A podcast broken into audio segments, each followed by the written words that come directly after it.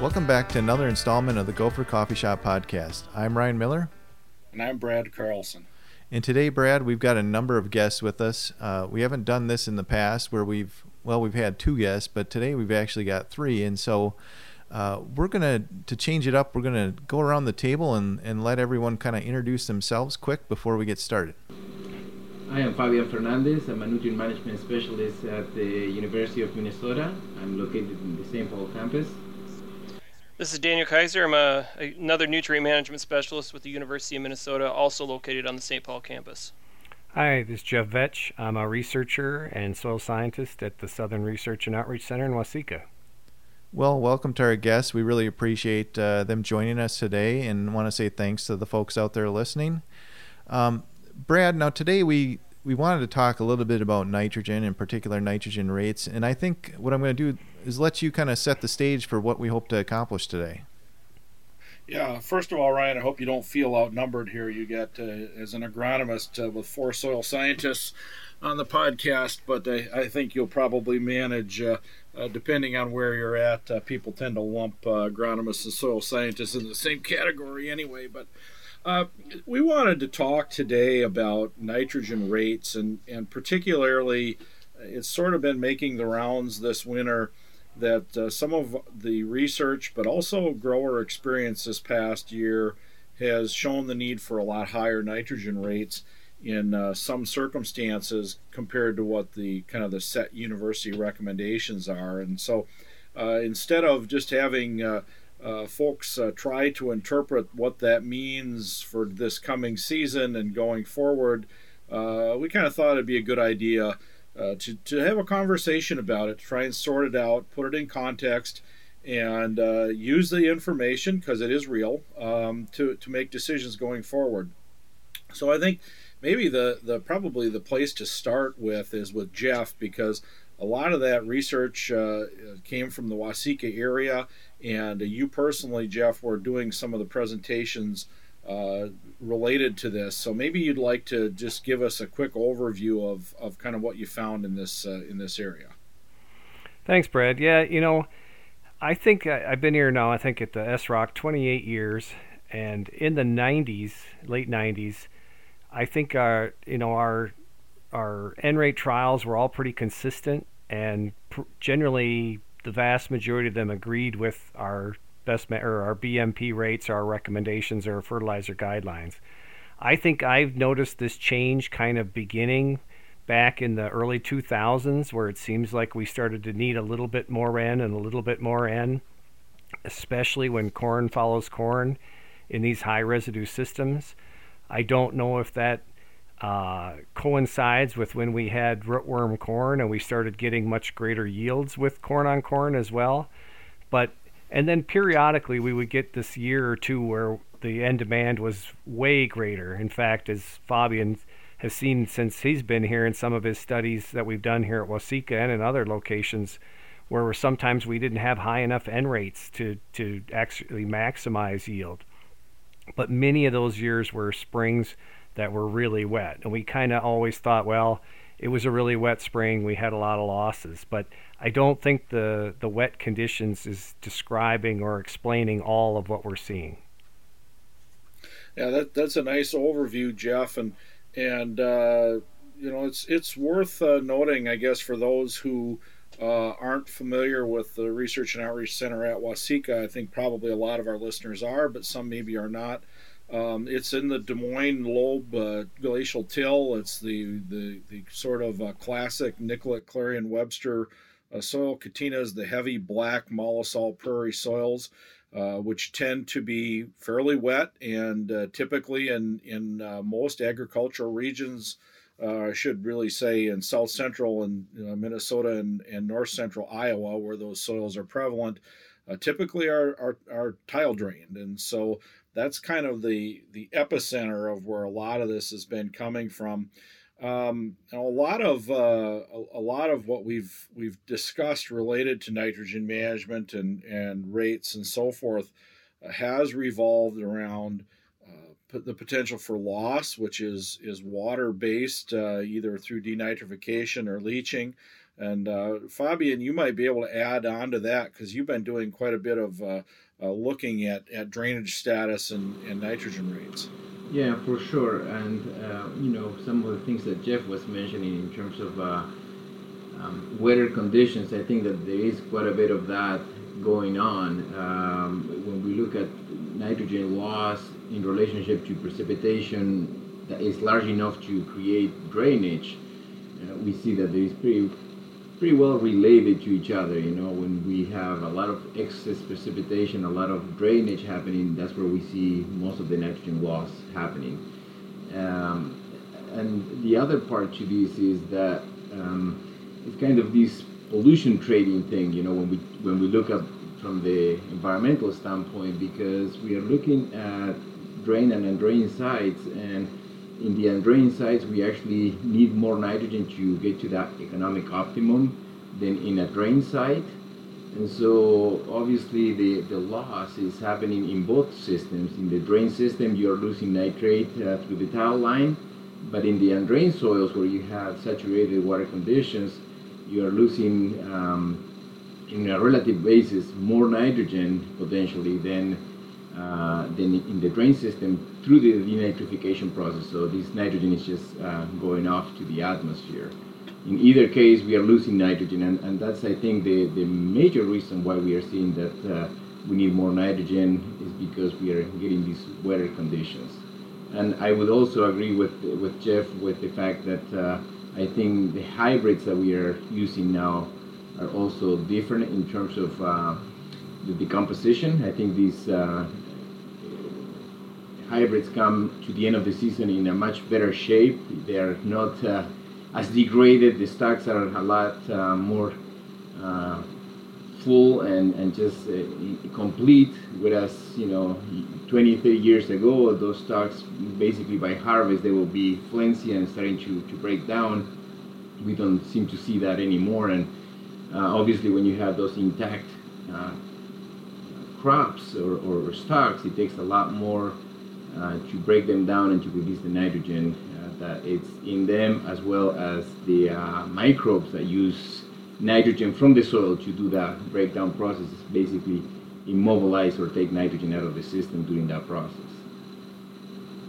So, one of the concepts that we've talked about a lot uh, in in discussing our nitrogen management over the last uh, several years, particularly, we focus on this a lot when we do our nitrogen smart trainings, is the fact that um, the, the total nitrogen rate is is really not uh, the mac the, the the MRTN the the maximum return to nitrogen does not necessarily correlate in a linear fashion with yield. And so when we look at those the, the different nitrogen response curve or response uh, trials and we plot those uh, peak yields at the MRTN, we end up with this shotgun blast pattern, which sort of lends some credence to the fact that uh, just simply because we increase yield does not necessarily mean that we are in, need to increase the nitrogen rate.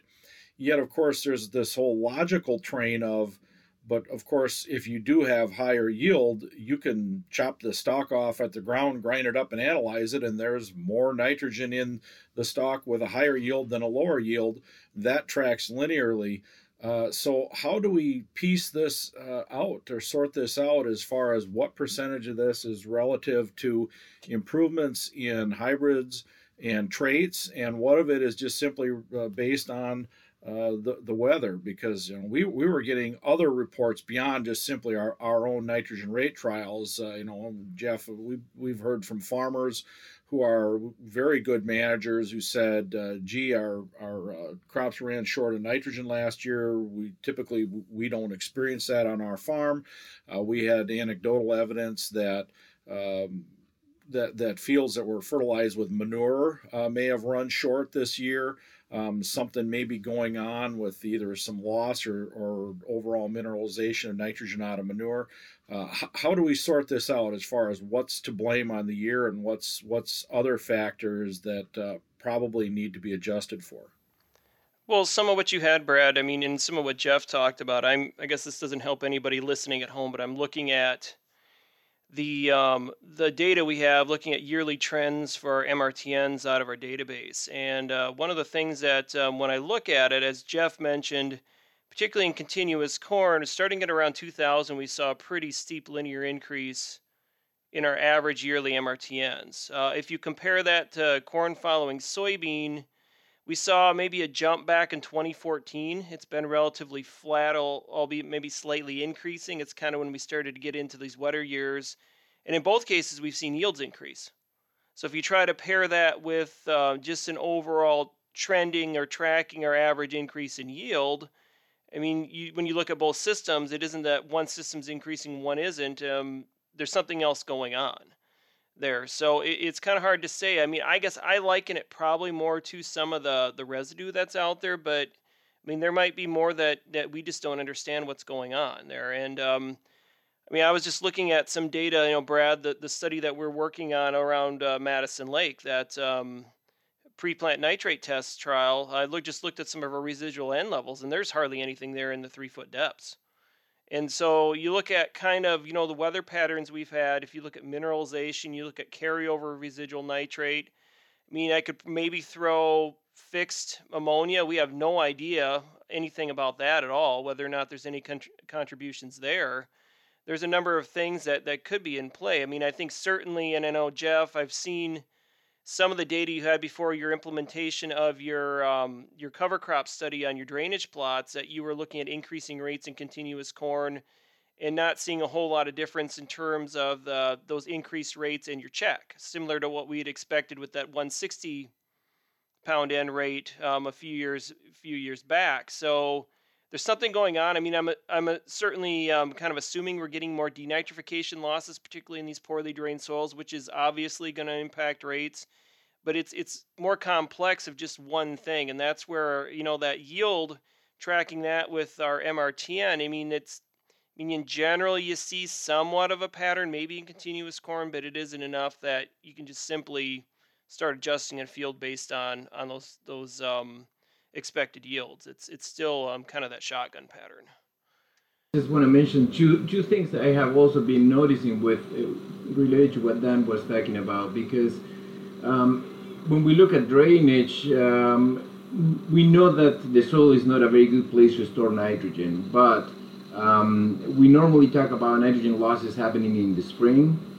But in the last few years, also, I have been noticing that we get quite a bit of nitrogen loss in the fall. And this is not from the fertilizer or leftover nitrogen that we then use, is through nitrogen that was mineralized between the time the plant ended up uh, its cycle and uh, the time where we start getting enough precipitation to move water through the profile. And so we are losing nitrogen in the fall, which is kind of a new thing. We didn't really see that before. Um, and then another thing that I just actually was looking at this this week is in looking at the, the data from different trials since 2014, since I started working here. Um, we have changed the nitrogen source that we use for the most part. I mean, anhydrous ammonia used to be the number one source of nitrogen for you know both fall and spring applications. And when we look at spring applications of anhydrous ammonia compared to urea, I consistently see that anhydrous ammonia yields better at the same amount of nitrogen compared to urea.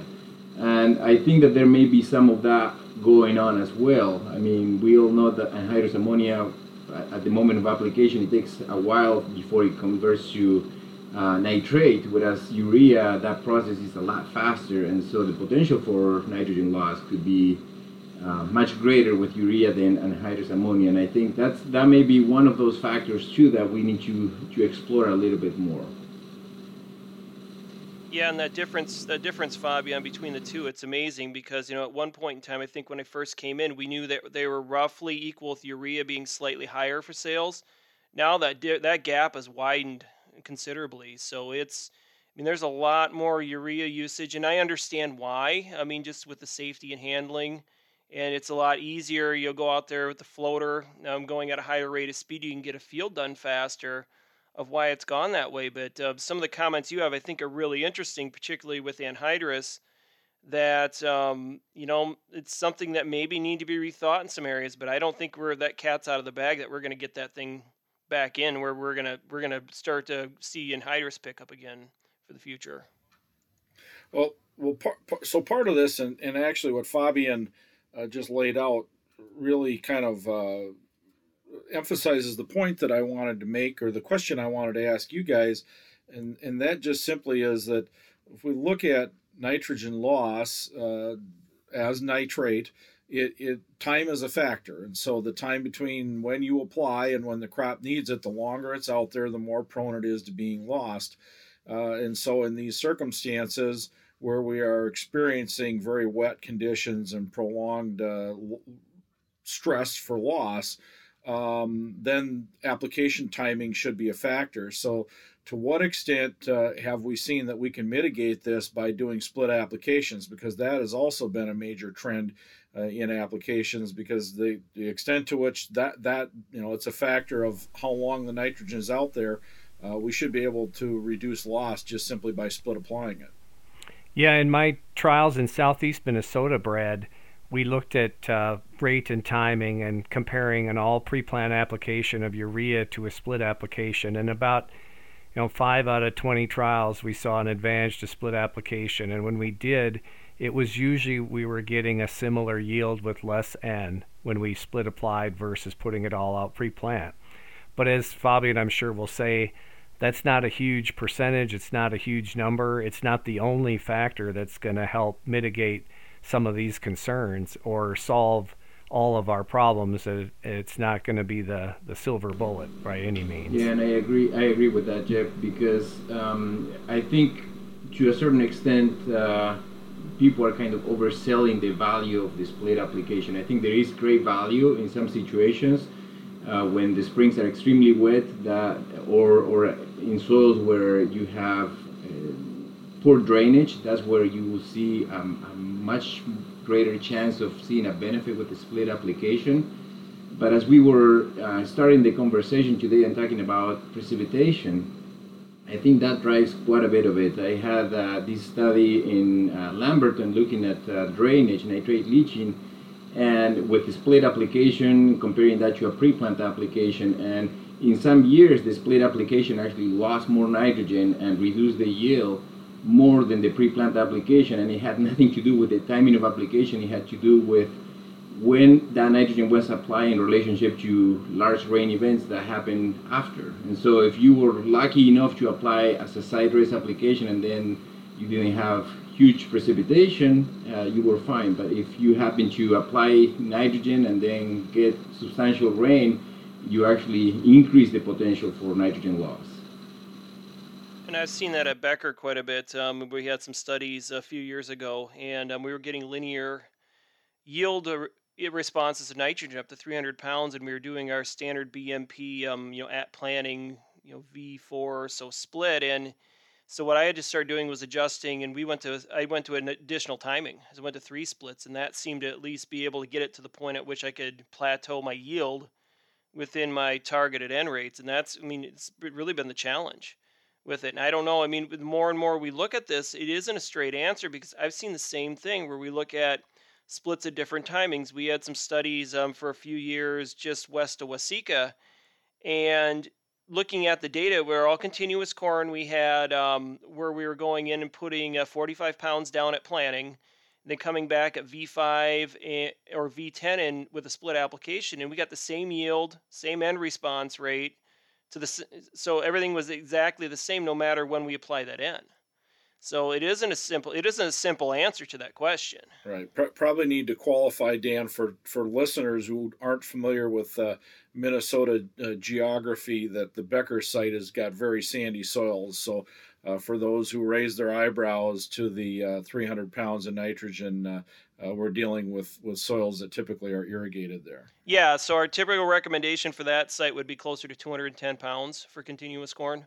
So be higher um, just because of the irrigation. But um, typically, I go a step or two above that with our rec- our rate studies to try to then hopefully get a few rates above that optimum. But um, we've had some years in there that um, it's it's a sandbox. It's like 95% sand that it's um, you know very leachable and we get a two three inch rain event after our application not that long after and it just seemed like it flushed some of that down So, you know, Fabian, I mean, those comments you made about timing, I think, are really key. And it's been a little more common to get some of those, well, two inch rain events or so right around the time of application, which it does a very good job of incorporating the urea to a point at which it can incorporate it a little bit too far, it seems, or move the nitrogen down. So it's, I mean, a lot of that, I think, um, you know, looking at risk of these rainfall events is really something we need to know.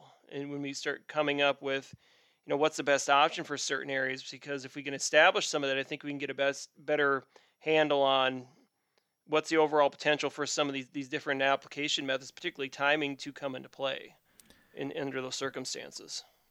I think that uh, you know everybody can probably acknowledge these shifts in precip and precip patterns. Uh, you look, uh, I think it was what two years ago, Jeff, the Rochester site. Uh, we had our average annual uh, precip in, during the course of the normal growing season, and Brad, uh, one of the first years we had, well, and Jeff, uh, one of the first years we had that on-farm variable rate nitrogen trial where we were comp- comparing pre's versus a fixed split versus the variable rate.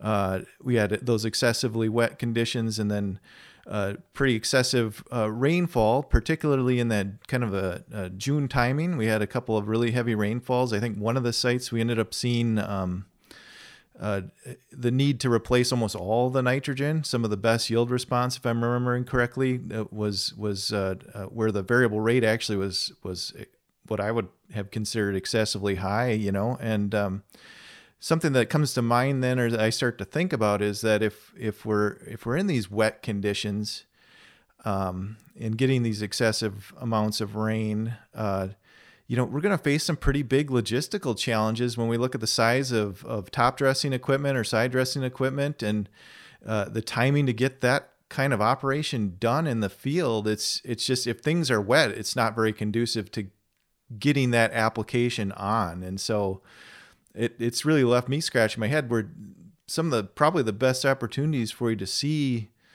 paybacks to the split, it's going to be really challenging to to get that operation done with at least right now with the size of equipment and things that, that we're using for, for doing that side app, side dress or, or top dress application.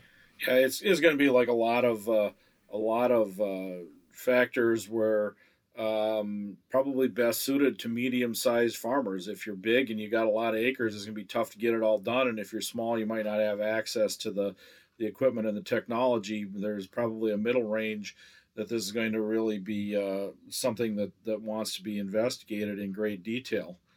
Now, there is one concept that got introduced here earlier. I think Dan brought it up, and, and I, I think it's uh, it's worth talking about, and it's relative to the potential of, of ammonium fixation uh, into the clay particles, and it actually sort of relates to the uh, conversation we had a couple weeks ago about uh, potassium management, and, and uh, uh, Dave Franzen from North Dakota uh, gave a presentation at the nitrogen conference that we had, Fabian, that you uh, hosted here a couple weeks ago, discussing this concept of, of ammonium fixation in clay particles. And the, the thought that if things got excessively dry, uh, potentially those the clay layers could collapse and lock that nitrogen in and not not allow it to be available. Um, what do you guys think of that as as possibly what's going on? And Dan, uh, relative to some of your work with clay uh, speciation uh, and potassium, uh, is this something that that bears further investigation for Minnesota?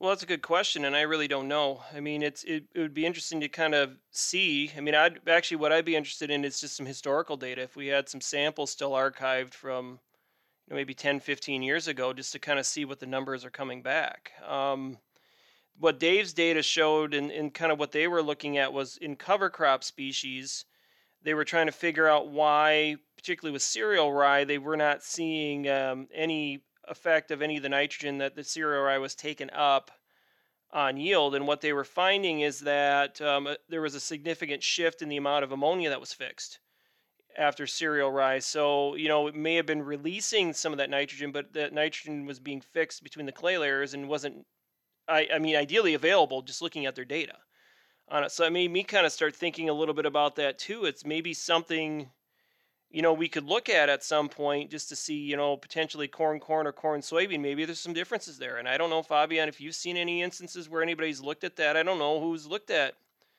fixation. I mean, it's something that, you know, I don't know if it, it would explain everything, but um, it'd be something, I guess, interesting to kind of look at just to see if there's something going on there that, um, you know, maybe there's just need less maybe in continuous corn. That might be why that need's been going up or something else been going on. I have no idea. It's just pure speculation at this point. So.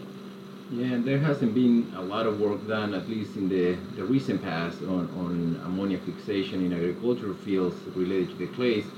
One thing, though, that um, is kind of interesting with um, uh, some of the work that we did with nitrogen 15 recently, and, and the fact that uh, we are able to track where that nitrogen goes, and we saw that very quick after the application, most of that nitrogen is not uh, in the plant available form. So it becomes part of uh, either the uh, the organic fraction or is uh, fixing the clays. That was one of the first times where I was very surprised at how quickly, I mean, in a matter of few days, a large portion of the nitrogen applied as a fertilizer was it disappeared I mean, it was in the system as a total nitrogen. We, we didn't do the speciation to see if it was organic or if it was in the clays, uh, but it was not in the ammonium or nitrate uh, fractions that we analyze typically as plant available nitrogen. And so I, I think there is quite a bit of that. Uh, the fact that uh,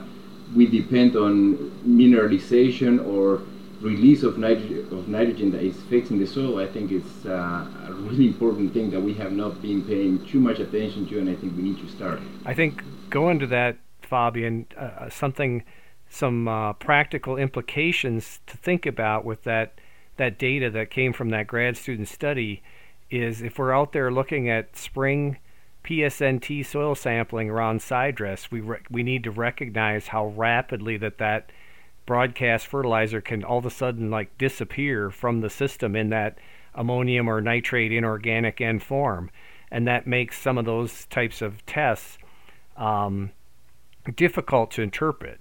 And then the second thing I think that would be interesting or of interest would be to look at a situation where you had a banded nitrogen application like anhydrous ammonia that might be more resistant to that quote, you know, um, moving into the organic or outside the inorganic fraction. And maybe that would be more prevalent and stick around a little bit longer. Yeah, and I think this, you know, this brings us back to, to an earlier comment when we were talking about uh, um, the fact that Brad mentioned that good years sometimes uh, they don't need we don't need as much nitrogen to, to get really big yields. And I always say that good weather for corn growth is good weather for mineralization. And so I think we need to be looking more at the ability of the soil to supply nitrogen and to supply it in large quantities when the crop needs it in large quantities. We have not really been looking at, at that very intensively. Uh, but I can tell you and anybody that has done nitrogen, in-season nitrogen uh, sampling, just to see what the, the nitrogen status of the soil is, around V8, that's the last time you see some nitrogen in the soil. After that, the, the levels are pretty much background levels. And so we are, the plants are depending on, on that mineralization rate, how fast the soil is able to, to supply that nitrogen to, to meet the demands. And like I said, we, we have not really looked at that. I think we need to start looking more at that capacity of the soil to supply nitrogen, nitrogen through you know either mineralization or release of those fixed uh, ammonia ions. So that's a good segue into the, the next area I wanted to explore just a little bit. And, and that is that our, our best management practice regions, uh, southeastern Minnesota, of course, is based a lot on soil type and, and the geology of the southeast. Uh, and of course, we have separate recommendations for sandy soils. Uh, but the rest of the state tends to be more uh, geared around climate regions. So, uh, where do you guys have a feel for where we might be headed with making different recommendations based on soil types, uh, as well as cli- climate regions in the state? Well, that's a good that's a good question, Brad. When it comes down to it, because I think one of the things you know Fabian can probably speak to this um, probably more than I can is the Southwest. You look at fall urea, you know, kind of what our recommendations were at some point in time, and you look at what our recommendations would be now. You look at shifts in climate there. I think that's probably a, a good example of you know a situation where I don't think it's necessarily soil specific because really you look at the Normania Ves series is they're not overly different from the Clarion Nicolettes over there other than just the fact that they were formed under areas where we have e- uh, evapotranspiration was greater than precip. So the soils themselves aren't all that different. It was always more of the climatic issues with it. And I think uh, we're seeing um, instances where we get more rainfall in those areas. You know, I haven't seen what the 30 year norms are in those areas to kind of see how things have changed. But um, it'd be interesting to kind of look because we've seen that. I mean, be more problematic some of these practices, particularly in the, the southwest or the western part of the state where we'd normally be able to rely on more carryover of nitrogen applied for the fall, but just because the precipitation were, were generally less. Yeah, and I, I agree. I think the soil uh, aspect is important, but uh, precipitation, I think, kind of overshadows any differences that we may see related to soils that are within, you know, a lot of similarities, like Dan was mentioning. Um, and the other thing that I have also noticed, uh, and, and if you talk to anybody studying climate, will tell you that uh, the trend for Minnesota is wetter springs and drier summers, and that's also another part of concern because that goes into well, if we side dress nitrogen, for instance, uh, so that we um, avoid issues with nitrogen loss, but then you end up uh, applying nitrogen when the soils start to dry up and that nitrogen never makes it into the root zone. That's a different problem. Uh, the, the plant is not able to access that nitrogen, and obviously, eventually, that nitrogen is going to move into the soil and likely be lost uh, once it starts to rain again. And so, those are, I think, other challenges. But uh, the, the, weather, I think, is very important. And coming back to what you, Brad, were asking, I think um, we need to start looking more and more at uh, weather, specifically precipitation, uh, to maybe redefine potentially some of these uh, BMP regions uh, the way that we have them currently. Well, and I was thinking even even a little bit uh, beyond that, though, and and you know, Jeff, I guess a, lot of your guys' research tends to run east west, but I was sort of thinking as you go north of Waseca, you start getting into Alfisols. They're not necessarily the prairie soils; they're lower organic matters. Uh, we may have some different clay types. I mean, is it is it something we maybe need to start investigating? Dan, we've had those research projects in Le Sueur County uh, the last few years, and we're seeing some kind of some different uh, results than we do at Waseca, which is actually not very far away. Well, yeah, I mean, we could look at investigating a little bit more, but I've still seen on a lot of the studies we're doing. Uh, I mean, I've had some work going with Department of Ag with these um, NMI level two plots that have been over Nicollet County and in that area. And you know, I, have got instances where we don't need a lot of N, so we're looking at corn following soybean um, not getting a response even to around 100 pounds. And also, then we got situations like last year, that site by Madison Lake, where um, you know I targeted roughly 150 pounds for my fixed pre-plant. I was about 40 to 50 pounds short with it. So I mean, it's it's the consistency, and that's what I'm struggling with right now because I looked just specifically at continuous corn. I went back into our database and I started mining through this. So I was looking at different time chunks and what the MRTN is right now. Because right now our data goes back to 1995, so it's 25 years um, up through 2020. I actually the online calculator is updated to 2019, but I've got the data through 2020 um, that we got summarized late last year. But you look at going back 25 years at MRTN is 169. We go 20 years, it's 176. 15 years, 184.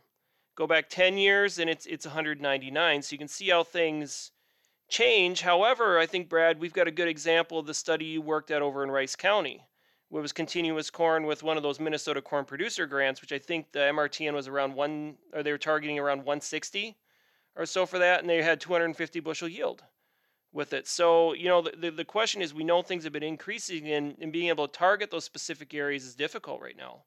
So that's the thing I struggle with is, you know, if we make wholesale changes in our guidelines right now, is how well it's going to cover everything, and do we have enough examples to be able to split things out where you can say that if you're in Waseca County, say the southern part in there, and some of those heavier soils, that we know that the higher N demand, you use this number versus somewhere else, you use that number, because I have a feeling everybody's going to use the higher number at some point, even though um, you know we need to be a little more prescriptive on this. So it's it's really continuous corn is kind of the, the the biggest problem we have right now is is really trying to get a handle on what that recommendation is because I think we could probably be more specific, but right now we just don't have the good tools for it. And it'd be nice to see some options where we could look at like um, remote sensing.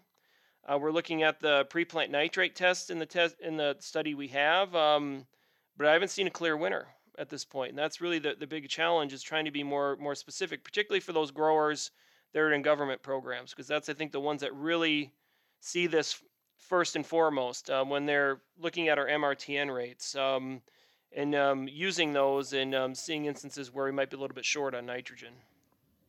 And it's worth it's worth kind of restating, I guess. Just and I don't know that I necessarily need to remind uh, uh, the typical listener to this podcast, but in the for the sake of this conversation, we have to remember that nitrates in water are a pretty serious challenge to our industry, and so uh, just simply based on last year's performance data uh, relative to nitrogen rate and yield does not necessarily mean we need to just start running automatically to the higher end under all circumstances. We really need to start investigating closely what those circumstances are and, and be careful because uh, we could we could uh, we could head in the wrong direction as far as nitrate concentrations in surface water and run ourselves into regulation real fast uh, if if we're not careful with how we respond to this. So so given that uh, my uh, little Debbie Downer uh, there. Um, based on what we saw last year, what are you guys uh, what are you guys telling producers as far as the take home message on on some of these higher N rates and the necessity of those uh, as far as how they should be interpreting those?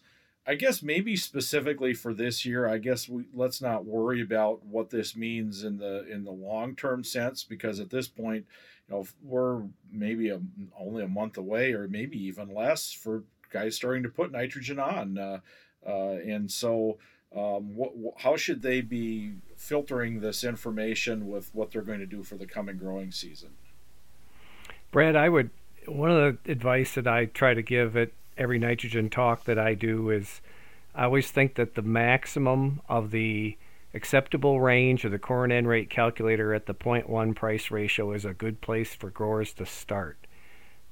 But then they need to think about being ready to make a change or be incorporating some kind of adaptive N management system and have a plan if they're if they get the if we get the weather or if there's something that the crop doesn't look right and that they need to make a change and I know that's a challenge as we talked about earlier there's not enough equipment out there to cover every acre with a either a, a, a planned side dress or a rescue type side dress application but that's kind of the where where we're headed. It seems like that's going to be where we're going to have to be in the future.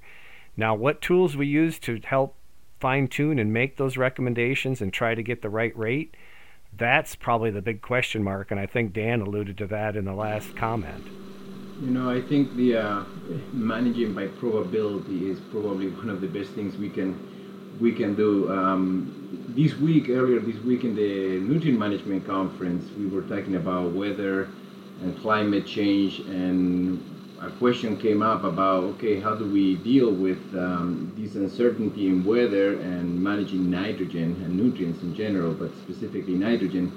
And um, again, anybody that works in, in, in climate and, and understanding weather will tell you that the science is not there to predict weather very well, um, and it looks like it will be maybe a long time, hopefully, uh, where we may be able to start to have better information on weather and pre- predictions. You know, um, pretty much past four or five days, I think is, is kind of the, the limit of uh, the confidence that we can have on, on weather predictions.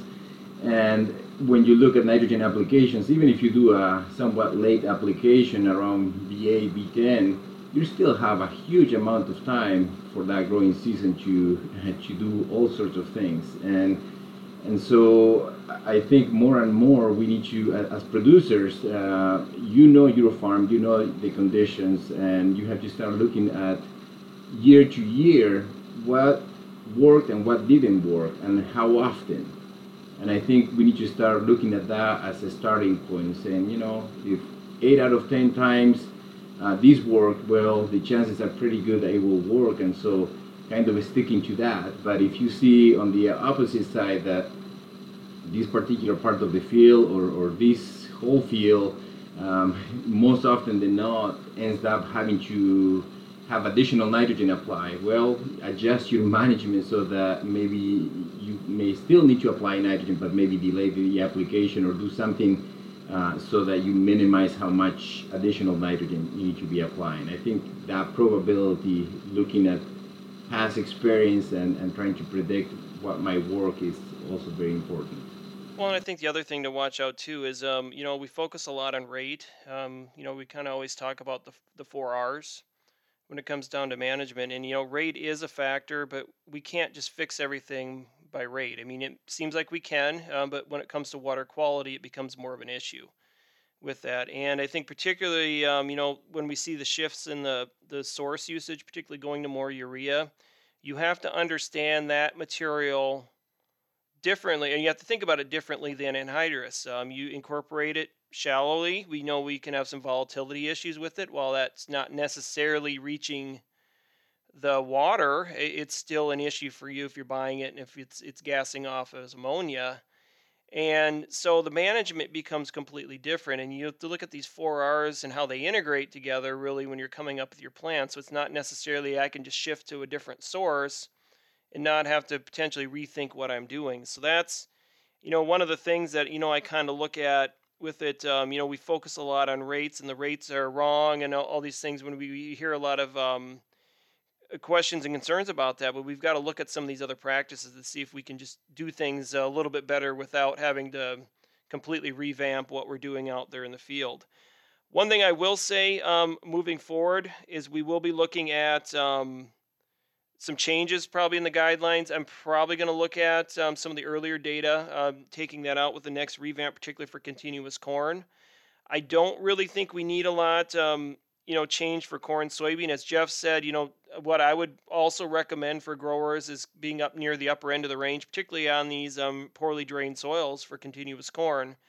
For corn, soybean, I mean, that can kind of be, I think, a good argument too. But if you're in a little bit better drainage, um, you know, you might be able to look at backing that back towards the MRTN as well. But that's why we have that acceptable range there we put that in place for growers that way they have some options in terms of making some some judgments based on their own conditions and um, looking at what the recommended ranges are and, and um, using that range then to um, adjust whether they feel like they need more or less based on that mrtn so i guess that's a big thing it's just looking at what you're doing and, and just thinking is there a way we could be doing things better? And it isn't necessarily that you have to be out there doing all these split applications you know maybe it's just you know some small tweaks that you look at doing and the other thing is that is inhibitors are not going to get us out of this completely and that's one of the things that i um, we hear a lot particularly nitrification inhibitors.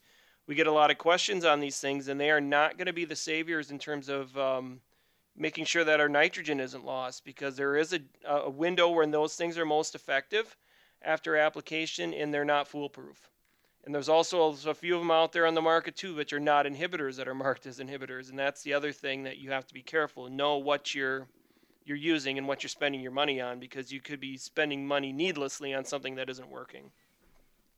All right. Well, with that, I think we've uh, we've run the gamut here with nitrogen today and covered what we needed to cover, Brad. And I want to uh, take a second here and just thank our guests and thank everyone for listening to another installment of the Gopher Coffee Shop podcast.